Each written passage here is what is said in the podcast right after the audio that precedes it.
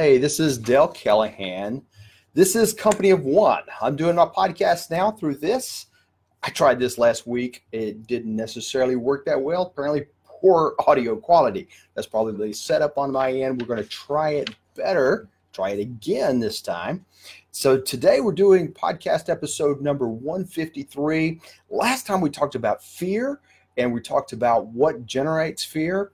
Today we're going to talk about the big career fair, not the career fair. That's where you go and hand out resumes and network and feel nervous. Now, we're going to talk about the fears that drive your career. It's it's funny because no matter where people get in their career, whether they're an entrepreneur, whether they're executive, or whatever they are, fear seems to dominate what goes on with them. They seem to be uh, driven by fear or driven away from making a decision because of the fear that they have the, the decision to move into a new career the decision to take a new job the decision to uh, even explore something else that they may wish they want they could do. Uh, so i see this all the time in, in in surprising places. We expect to see this right? You see a high school student or somebody who has no career experience, no uh, corporate experience, and they're afraid to take a step. We see that. We understand that. Uh, all of us are compassionate toward that and maybe want to help those people.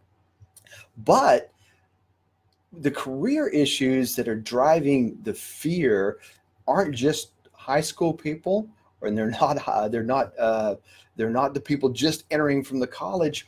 They can be from executives. They can be from entrepreneurs. They can be from people as they're moving from one position to another and they're trying to figure out what to do. And we're frozen oftentimes in fear. We watch these people who jump out and do something entrepreneurial. And a lot of times we just we have this great admiration for them taking a leap. Even if the leap was stupid, we take we we admire them for doing that not so much because they're brilliant, but because they took a leap, because they tried something. We're so afraid of trying things, we're caught in a sense of security, right? Which is great. We don't want to be financially stupid, but the security sometimes is often falsely driven. I think about all the corporate people and the number of people I've worked in corporations that will tell me, you know, I, I don't I don't want to go out and start a company or I don't want to change jobs because I've got this one job. And they I find out later talking to them, they've been laid off two or three times from that same job. It keeps coming and going, and they, they're struggling in this uh, to keep that job. And and what are they doing? They're making decisions based upon a comfort zone. So look at the some some of the big giant fears that are driving us oftentimes don't show up as a fear. So we're looking at number one is perfectionism. And this one really gets uh, gets me in the world of the entrepreneur. Entrepreneurs are terrible about this, and especially if you're a technical person as an entrepreneur, it really burns you up because you want to be perfect in everything. You want your products and services to be perfect, which is a joke because they're not going to be perfect, and so you find yourself in a mode of inaction because yeah, your, your stuff is never going to be perfect. Microsoft stuff, Apple stuff with billions of dollars on the table is not perfect, and neither will be yours. But perfectionism is uh, often in caught. We often get caught in that also when we're on a job, right? We want to make a job change. You, you're afraid of making a mistake what if I change from one job to another job and it was a mistake? Maybe it will be. Maybe it won't. Maybe in even jobs internally, I'm not really even risking anything because I'm going to do something else in my company. Maybe my salary is not even impacted, but I'm afraid of making a mistake. You know what? If you're so good at your job right now, you're not making any mistakes, then somebody's going to come along and eat you, right? They're going to come along and destroy your career because somebody's going to be willing to step and do what you're doing and they're willing to make mistakes. They're willing to push the envelope and you're going to be left behind because you didn't try anything. So if you're not making any mistakes because you're so good at what you do, you should be scared. There is where fear should drive you because somebody else is going to come along and do that. Perfectionism is uh, is is is a deadly thing, and I know we all. This is what we were so driven by. You know, in school, do everything perfect. You know, draw into you know, keep your pencil in the lines, draw color in the lines, or whatever that it was we were supposed to do. Obviously, I didn't do it very well, but uh, and all that stuff that we're taught to get good grades and to be perfect yeah, that's just not the way it really works, right? You know that. You know that that that's just not the thing. The the thing that's related to the perfectionism though that gets so many people is they're afraid to make a decision because what if they choose the wrong path? I see this a lot of times with people coming out of high school and they come into the university and they're saying, "What do I do? Uh, what if I choose poorly?" What if I go into a degree field and choose poorly? Or what if I take a job and don't go to college and uh, and uh, and miss that opportunity? You know what? There's no wrong choice. There's no wrong choice.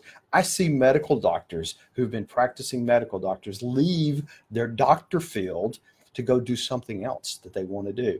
I see people in the career in the computer field leave their computer field to go do something like farming I see people making all kind of bizarre changes in careers, bizarre, you know, from the outsider point of view, because they want to, because they want to try something new, because they get interested in something.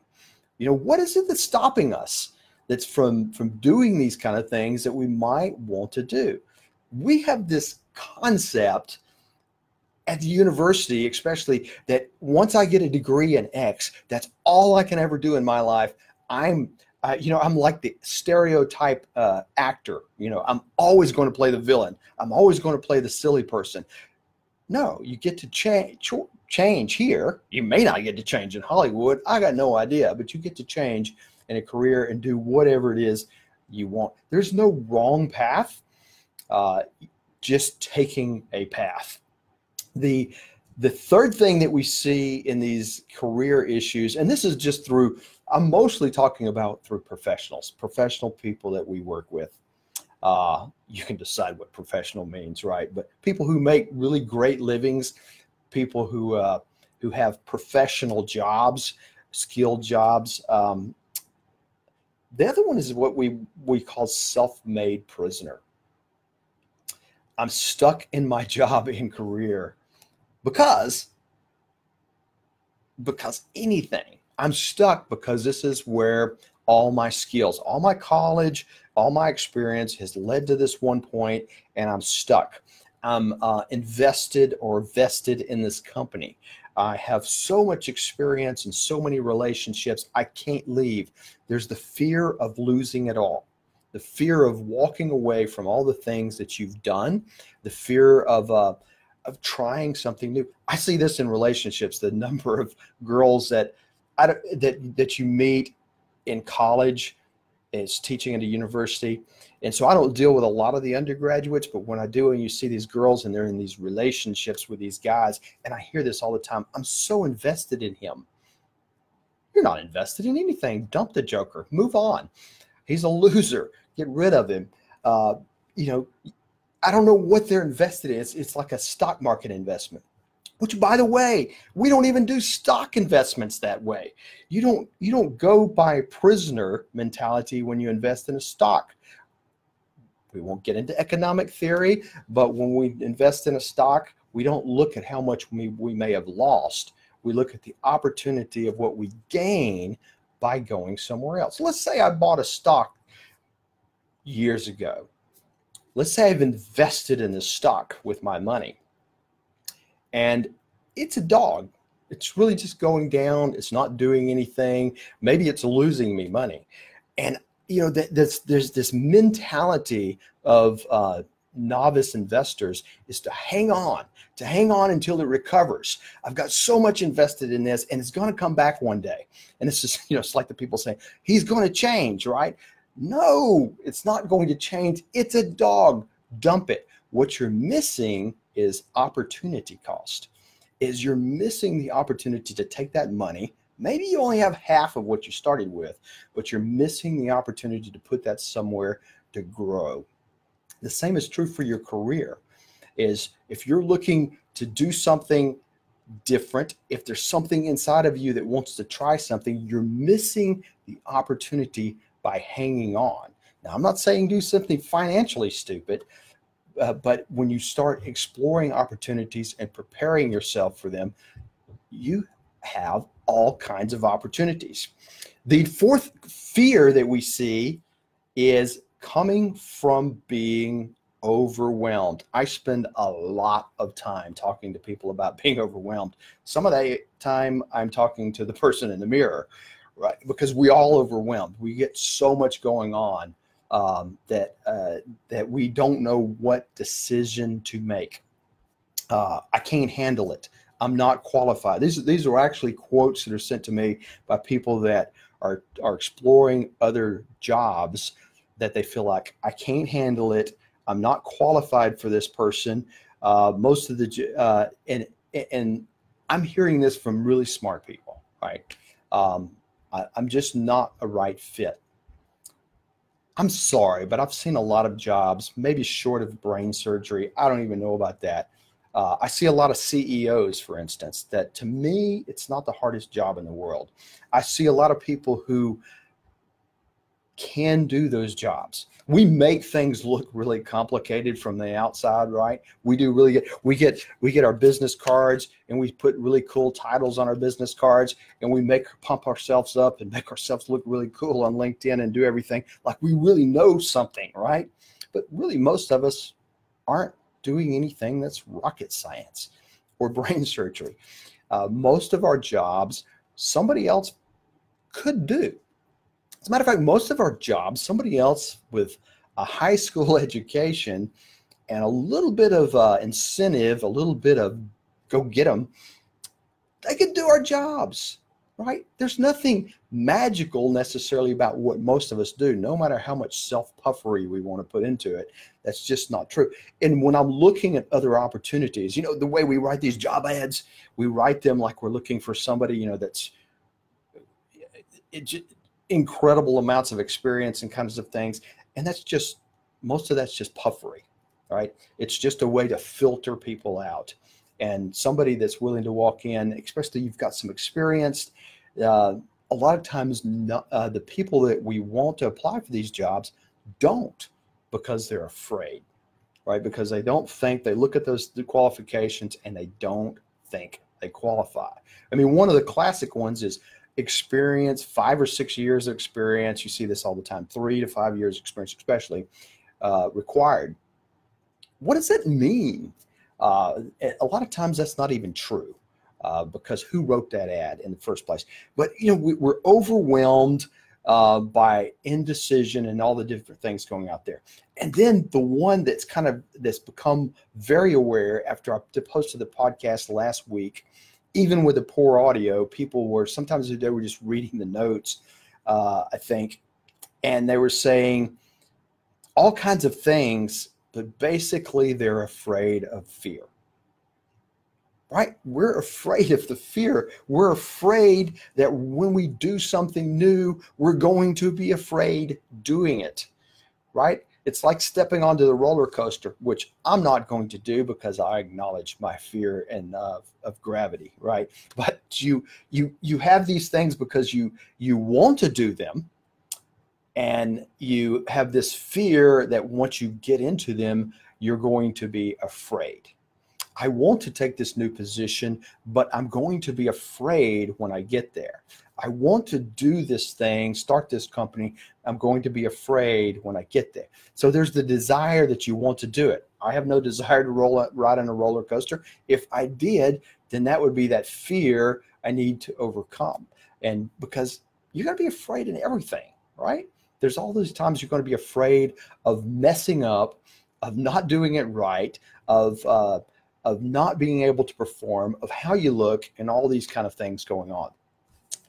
So all the comments that I got from from you last week, I'm trying to put time and pressure time. Uh, remember what week it is, but last week and over the last week about the fear issue, there's a lot of indecision, and it's great because I've had lots of great conversations with many of you uh, because of the issue of fear. And it's kind of like people are coming out of the woodwork and saying, Yeah, that really speaks to me. That fear issue speaks to me.